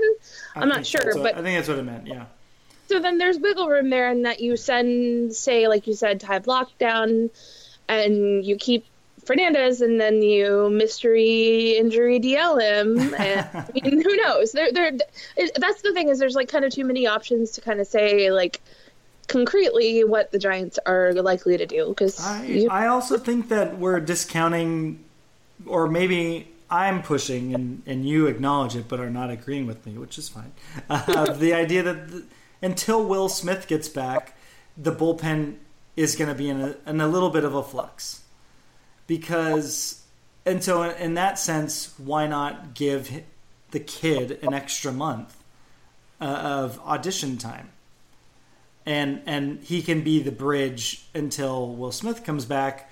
Will Smith comes back. Now you've got to make the choice, and maybe by that point he'll have pitched so poorly he will clear waivers and the the offer back to the original team very easily, and it won't be a problem. Uh, maybe they already know that he'll he'll clear and it'll be fine, or he pitches well, and then that's that's even better. Then they have a great reliever. So I, I kind of think they're going to keep him another reason why they'd be so inclined is that they know Will Smith when he comes back, and Will Will Smith when he comes back may not be great either. And a couple, you know what I mean? He might have to work, pitch himself back into being as effective as they want him or hope want him to be or hope he will be. Uh, so who knows? But I would say that the fact that the Giants were willing to take him on and, and tie themselves up in having a, essentially a 24 man roster uh, for the season suggests that they're willing to take a different risk than maybe they have in the past. Although if the rumors are true that Brian Sabean is maybe running the team day to day a little bit more than we than last season, then maybe not because Julian Fernandez is 22 years old, which is about 30 years younger than how Brian Sabean likes his pay, his players. So that could also be another factor where he's like, "Who's this guy? Get rid of him. Get me the give me the oldest reliever you can find." Um, just when I was like ready to say okay maybe they will keep him you had to go that way Yes. Uh, Okay. ano- Another thing about Brian Sabean, got to bring up real quick, uh, was there's a picture Marty Lear, Marty Lurie, KNBR's own, uh, posted a picture of him with Brian Sabean. Brian Sabean was wearing an Apple Watch, Sammy. The future is now. Uh, Brian Sabean very possibly does not use his Razr. He does not use a flip phone anymore, which is a, a- a a stunning, a stunning uh, sea change. I'm sorry, you think you think he uses his Apple Watch as anything but a watch? I think he only uses it as a barely as a watch that he barely knows how to use. I mean, I don't think there's anything here to tell you that he got rid of his uh of his Razr. He don't just you has have to new have watch. don't you have to have a phone in order to use the watch? Well, sure, but he thinks it's synced up to the Razr. it's really just a watch. I, think, I I mean I'm with you on it's he just uses it primarily as a watch, but also I think as a step counter and heart rate monitor. ah, Like I think those are the only like that that was how it was pitched to him. Like you you got to wear this to check your heart monitor, make sure you're getting your steps Well, in. And it's and it's very possible that he does have an iPhone that it's linked to, and he just keeps He it like use it? in his pocket, but he still uses the Razr. I mean, who knows? That'd be great. He has he. It's like his work phone, or his work phone's the Razr, and the the the iPhone is like just not, It's has just no apps on it. it's like a maybe it's like even the the iPhone Classic. You know the the, the SE. Is that compatible with an? Oh, it's a good point. It may not be. So he's got this. He's got this two thousand dollar iPhone X, iPhone 10, ten. yeah. Yeah. and it's it just it has nothing on it. He doesn't know how to use it. Um, it'd be funny to watch him do the face scan though. Um, um, all right, next question comes from Steve Svensson at S Svensson19. I challenge the Croncast to come up with the worst rule that Manfred might actually entertain employing than the runners at second base to start extra innings. I'll try. Baseball shootout where it's just home run derby after a tie in the ninth. Every batter has to wear a Cialis jersey. So if you didn't hear this, again, it's very strange that people are getting their news from us. But if they are, Major League Baseball has instituted a rule in the minor leagues because they can do whatever they want in the minor league to the minor leagues for some reason, uh, and that is in starting in extra innings. Those games are going to start with a runner on second base, which is stupid. It's stupid. It is. I mean, maybe we should have just made the whole show about that. But that is the You have to wait for stupid. Yeah, yeah. So that's a very dumb rule that they're instituting, and they're obviously doing it to set up, bring it into the major leagues. And the players' union will gladly give into that as long as the 34 to 38 year olds are guaranteed 20 million dollar a year contracts. They'll do whatever. But so that it's coming. We can't do anything about it, people. We I have to say though, Steve's uh, Steve like I feel like he bested us in his example because really that was like uh, that was great. So I mean, I, Well, I I never really heard of a shootout really until the Olympics when it was that um, USA versus Canada shark not sharks hockey game. Yeah. and I did not understand what a shootout was, but I found myself enthralled. So that was a pretty good example that he uh, threw out there. So uh, the only thing I could think of is that so if we're going to start the runner on second, it has to be like the Buster Posey of your team, the slowest runner, and they have to steal third in order for their run to count if they score. So you're you're accepting, you're embracing the new rule and just saying. He said more ridiculous. Yeah, so when it gets to the major leagues, but I'm just saying, Commissioner Sammy Higgins is saying, uh, "All right, I have to take what my predecessor, my predecessor's really stupid legacy killing rule, and I have to, I have, I can't change it." And my so tweak to it, yeah, my tweak to it, Or more entertaining, depending on how you look at it. right? Well, the question is with the wor- worst rule. Okay, yeah. So that's the the worst rule is there. You are now saying I'm keeping the really bad rule and I'm making it worse by saying they have to steal third base with their slowest Right. runner for, for the run to count. Yes, I got. Actually, maybe that makes it better. Well, because it, I don't think it slows down the game anymore. So you're putting the slow, you're putting Buster Posey, the slowest runner in baseball, per Bruce, Bruce Bochy, uh, at second base, and and you're saying that in order for that run to count, he has to steal third. Right, So- because if you're going to give an advantage to one team, you have to give an advantage to both teams. So your So- advantage is yes, you have a runner on second, but the other team's advantage is they then have to steal third in order to score. So then Buster Posey gets thrown out at third base because everyone knows he has to steal. The Right. next, the hitter who's up gets a single and is on Uh-huh. first base. And then If- we're into normal how- baseball. yeah. However, he get. Oh, now we're into normal baseball. What if you kept the rule? Well, would Buster Posey be inclined to steal third base if that was the case? Would you have Buster Posey as your second base runner? Well, if if the runner on second, let's just say if the runner on second has to steal third in order for that run to count, But it has to be the slowest runner. it has to be the slowest run to start the inning. Though you could tweak it. I'm going to push Commissioner Higgins. What about it? You have to start the inning that way. Yeah, well, because if you have to start the inning with a runner on second, then yes, my make it the slowest runner. Yeah, yeah. Right, right. So he gets thrown out. The next, the the hitter gets a single. He's on first base. Right. Now maybe the next hitter hits a, a ball and he can go from first to third. But what if he just winds up on? Basically, how do we keep that? He has to steal a base in order for his run to count. Rule to So continue. say okay, so you got your your Buster Posey at second base, right? yes. And you've got your next batter up, and they hit a home run. Well, I'm sorry, you only score one run because your runner at second didn't steal third. I, I think that's I, I agree with that. Yeah. So you have to steal third in order for a base runner's run to count, unless it's a home run. In order for that base yes, runner, in order for that base run, unless it's a home, run- unless the Even only the the- hitter only the hitter hitting a home run counts as one. That's the one run that counts without a stolen base. Well, if say Buster Posey stole third base and then the player hit a home run, then it's two Then runs. Then it would count. Right, right. right. Then it would count. Right. Yes, I understand. I'm sticking with yours. That's because that's pretty bad. That's pretty terrible. And I would take it Thank you. I think because you know what it also does. It becomes a stealth home run derby.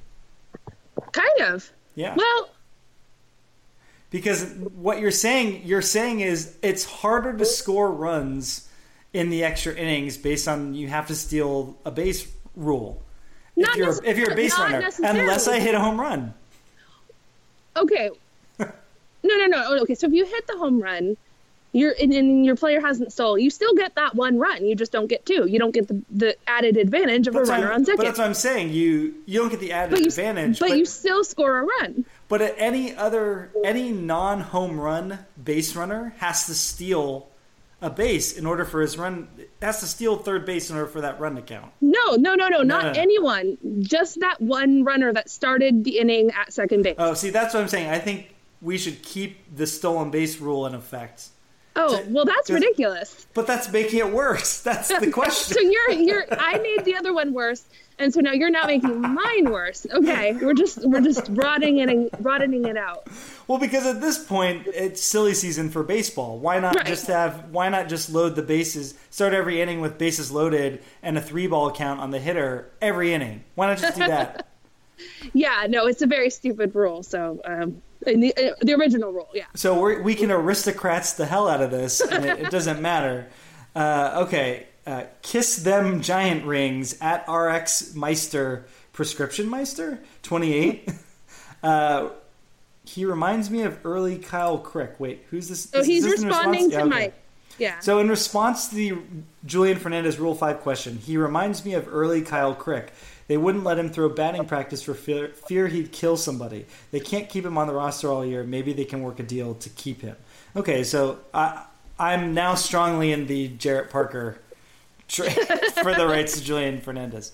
Okay, and then uh, so those are those questions, and um, and I have over here on my Twitter, uh, I got a lot from uh, Logan Dobson, who um, at Logan Dobson asks, uh, "What's your favorite section slash row slash seat in AT and T Park?" Sammy, do you do you have? oh my god? Yeah, not a specific one like that. that's a good question. I've never sat in the same place twice. So I mean, I've sat in like almost every part of the stadium, but I've never sat in the same place more than like exact seat more than once. I've never been a season ticket holder or anything. I like the seats behind on the third baseline that are not directly behind the dugout, but just just off, like uh, Bullpen area. six rows back. No, it's it's between the two. It's like Okay. just after just after the dugout. I like that area a lot. I feel like I can see a lot, and my fear of even now they have the netting up now. Right. But the, the foul ball danger feels it's it's there, but it's not quite. It doesn't feel quite as extreme. Um, and you can also see just enough. I don't pay enough attention when I'm there at a game, which is to my detriment. That I don't need to be so close that I'm like watching every look between players. But I'm in that section, and I don't have the section off the top of my head, but I've sat there a couple of times, a few times, and you can look over and get a sense of what's going on in the field easily enough. So for me, it's like perfect semi-casual interaction with the game. So I like that area. I don't really like the seats that are um, on either side, like too far out, where you have to turn your head to see the batter the whole game. Mm-hmm. I think that kind of hurts my neck after a while. It is kind of nice to sit that close, but I think you can't really, aside from day games in like on the left field side, you can't really go wrong anywhere in the park. Um, but I like I like view reserve. I mean, I know it's not it's not nosebleed, but it's up there. But you do get a very good view of not only the game but also the uh, the ocean and the ships going by. Because especially when it's a really bad game, you don't have to pay attention anymore. You can just look up and look at the boats, look at the sunset. Oh, I'm definitely I'm in agreement, but I'm view reserve on the left field side. For uh, a night game, though, no, day game, you're going to get sunburn. I'm I'm just saying well, they'll, I my only experience with sitting on the other side during a day game was actually like a rainy, misty Rockies game, and it was miserable. Uh-uh, so, yeah. uh, so I, I I'm a little biased on my sample size there. So, I, I do feel like you view reserve underrated, and and uh, it's hard to have a bad seat there. Maybe a better question is, what's the worst place to sit in AT and T Park? But mm, anywhere where the seagulls are. I did not enjoy sitting in the bleachers at AT and T Park. Uh, I remember sitting very like almost underneath the scoreboard. It was basically underneath the scoreboard, but it was actually the left center field side of that uh, for the NLCS game. Oh, I can't remember now. Four or five in 2002, and I remember the game was great. I just remember that JT Snow hit a, a triple or he hit the he hit a ball to the wall and I couldn't see it, and then I was just furious because I couldn't yeah. see I couldn't see what was happening. I had to read, and then the center fielder disappeared, and I had to read everyone else's reaction, and so that was that was annoying. But that was yeah. I feel like the seats in the outfield, unless you're like kind of at the front where you can look down. Yeah, you're missing some stuff. Yeah. Yeah. All right, and his next question was, "Who is currently the most hateable Dodger?" Mm. Chase Utley. Chase, yeah, number one with the bullet. Yes.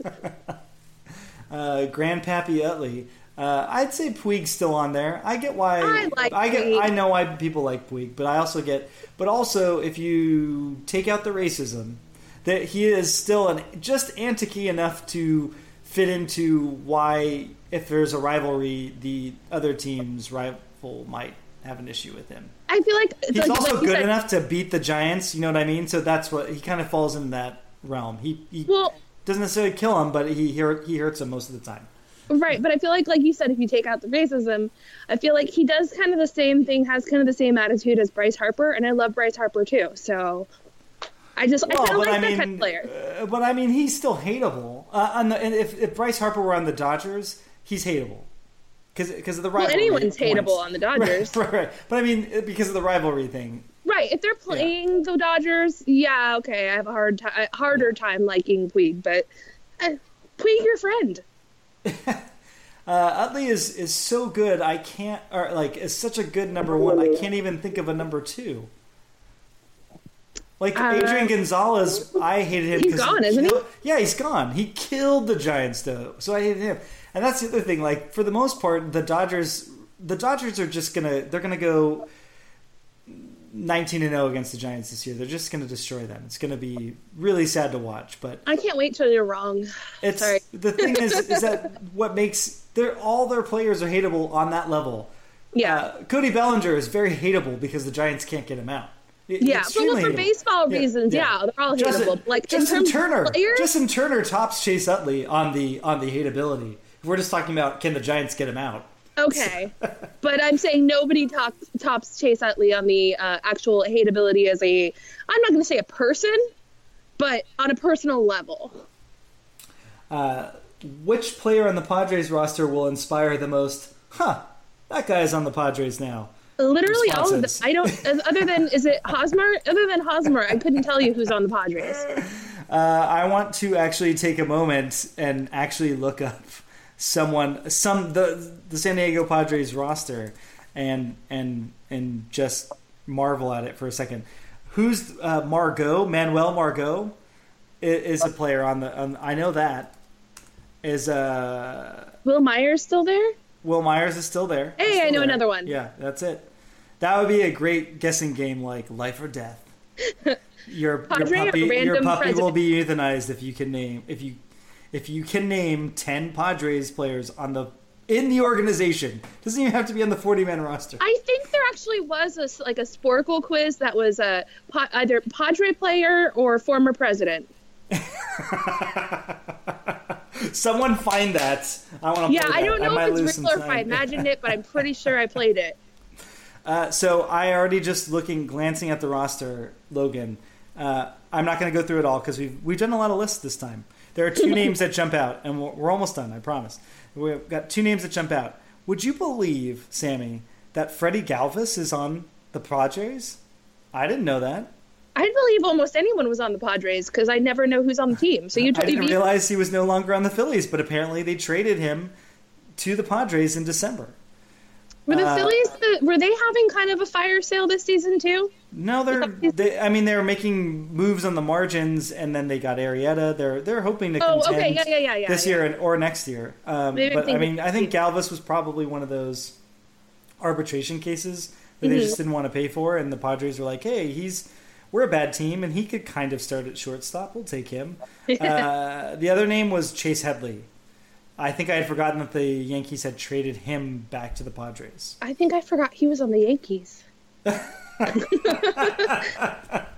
okay. But yes, no, that that one wouldn't surprise me. I guess. So those two names surprised me because I definitely forgot. Okay, uh, and then Logan's last question. These are all great questions, Logan. Thank you. You should a- you should ask questions more often. About which non-Bumgarner pitcher will Kruk say he can hit the most? Mm, This is a great question. yeah. We should have opened the show with this question. I mean, I think it depends on who you think is going to end up on the. I, I, hmm. And and the, to be clear, I would like- say if Blach was in the starting rotation, I would say maybe Blach. Well, see, so this is this is an interesting wrinkle because I was going to say he definitely will say that about Samardzija. Right, right. Well, And you're right about Blach as well, but I think I'm, I'm not. I'm reinterpreting the question from Logan. okay. Which newer pitcher might he say that about? Like not like a, not an obvious candidate. Like Will Smith is going to be back, and and there's You're talking the bullpen?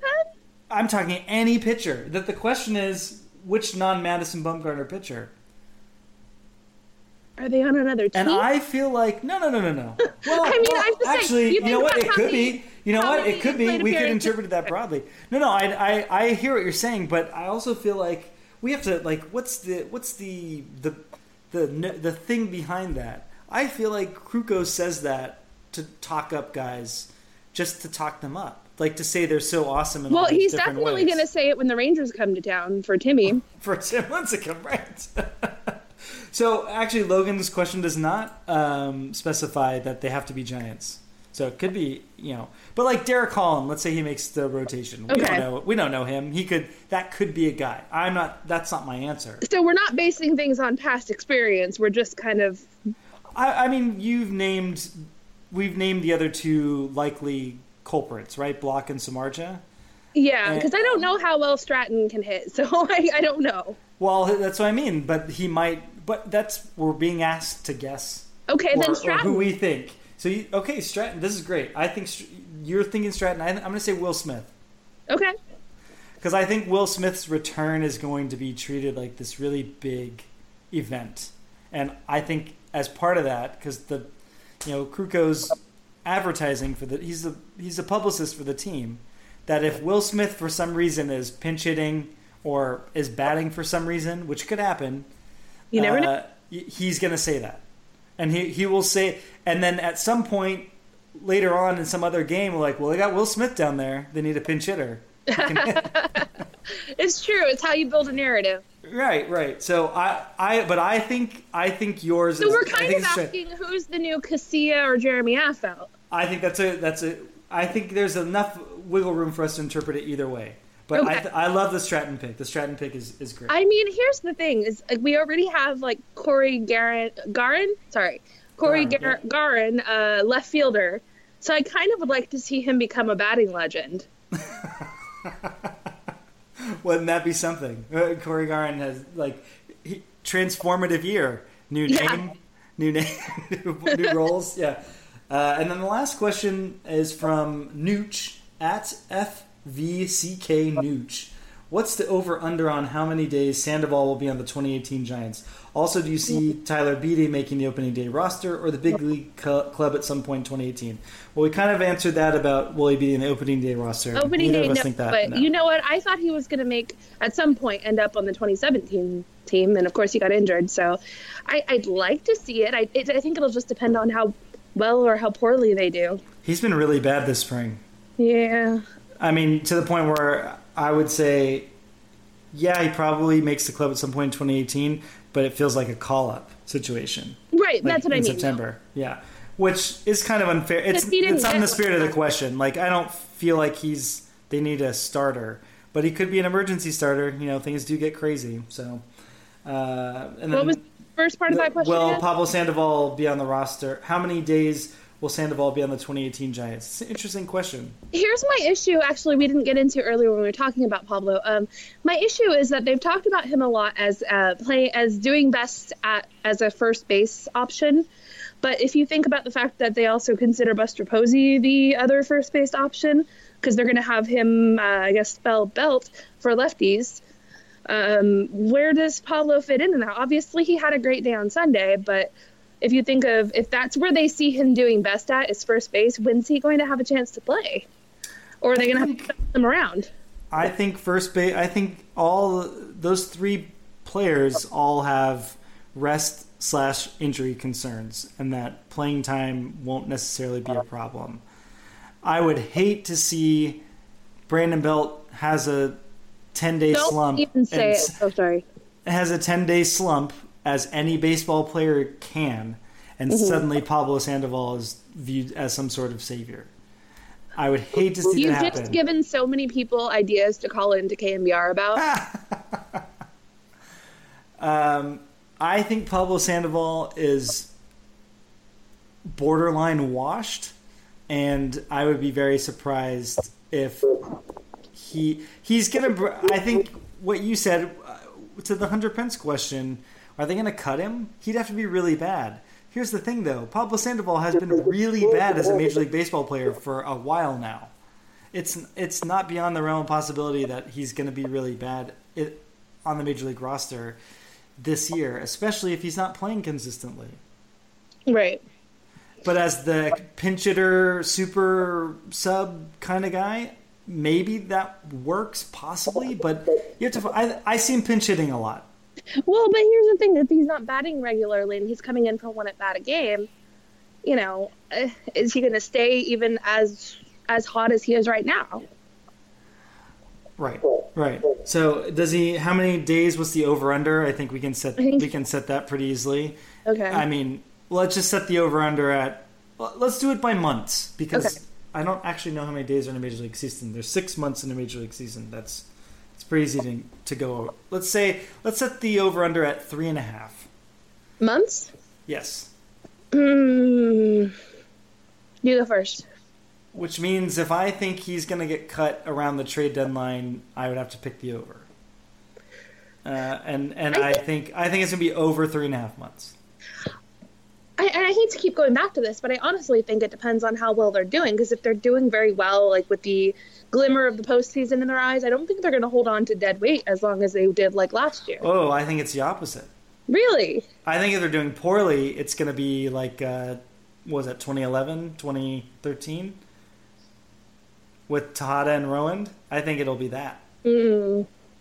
I think if they're doing, I think if they're doing well and Pablo's struggling, Pablo would have to be both struggling and cancerous to the team. Ah, I see. Okay. I mean, I, I don't think But that that's me. I can be wrong. You can take the opposite tack. Yeah. No, no, no, no. I mean, and that makes sense in a way for them because they are weird. I, I also just think that Long, between Longoria, Belt, and Posey, that there will be enough DL time in that group for him to see not consistent playing time, but maybe more than just as a pinch hitter. I guess, but I don't And necessarily. I'm not, it's not a knock on those guys. I'm just yeah. going on. I'm not trying to knock them. I'm just saying, eh, especially with Posey, I think it's it's it's rest and injury. I think it could be either of those. But Right. uh, but Belt's always on the DL for for almost always not his fault. It's just like something always happens to him, and so so, you're why saying would I discount? Pablo? Sandoval's gonna like Tonya Harding, Brandon Belt? No, I'm not suggesting that.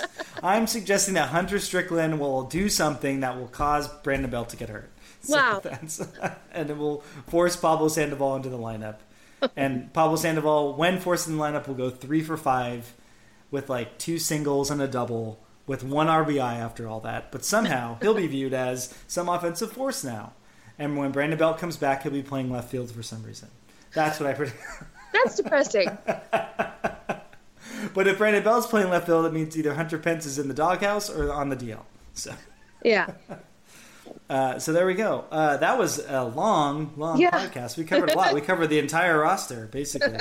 Uh, we'll be back next week. We're going to start the NL West previews, and I don't know which teams we're going to have yet, but we're going to try to knock out. You know what I'm going to do this year, Sammy? I'm going to reach out to Gaslamp Ball and see Okay. if anyone is interested in, in coming on the show.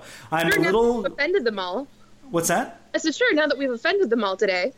Right. Well, I mean, that's a good. We can bring our ignorance into that interview, right? like, so who's on the team? What's happening? But I, I'm a little wary of bringing the the Rockies back because Adam Peterson really nailed his prediction for the Rockies, and and and I think he should have time to gloat. I just don't want to listen to it.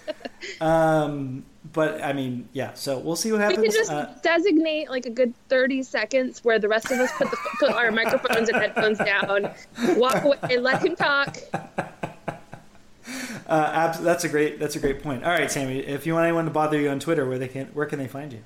Uh, it's at Sammy Higgins. That's S A M I. All right. And um, any articles coming this week that we can look forward to, or you don't know yet? Don't know yet, but I'll let you All know. right. All right. Likewise, maybe something comes up. I don't know. I'm a little surprised the Giants haven't released their marketing campaign for the season, so I might go ahead with an article I've been holding on to. Uh, anyway, uh, well, thanks for listening, and we'll be back next week, and hopefully Doug will be back as well. And uh, yeah, bye. Bye, guys.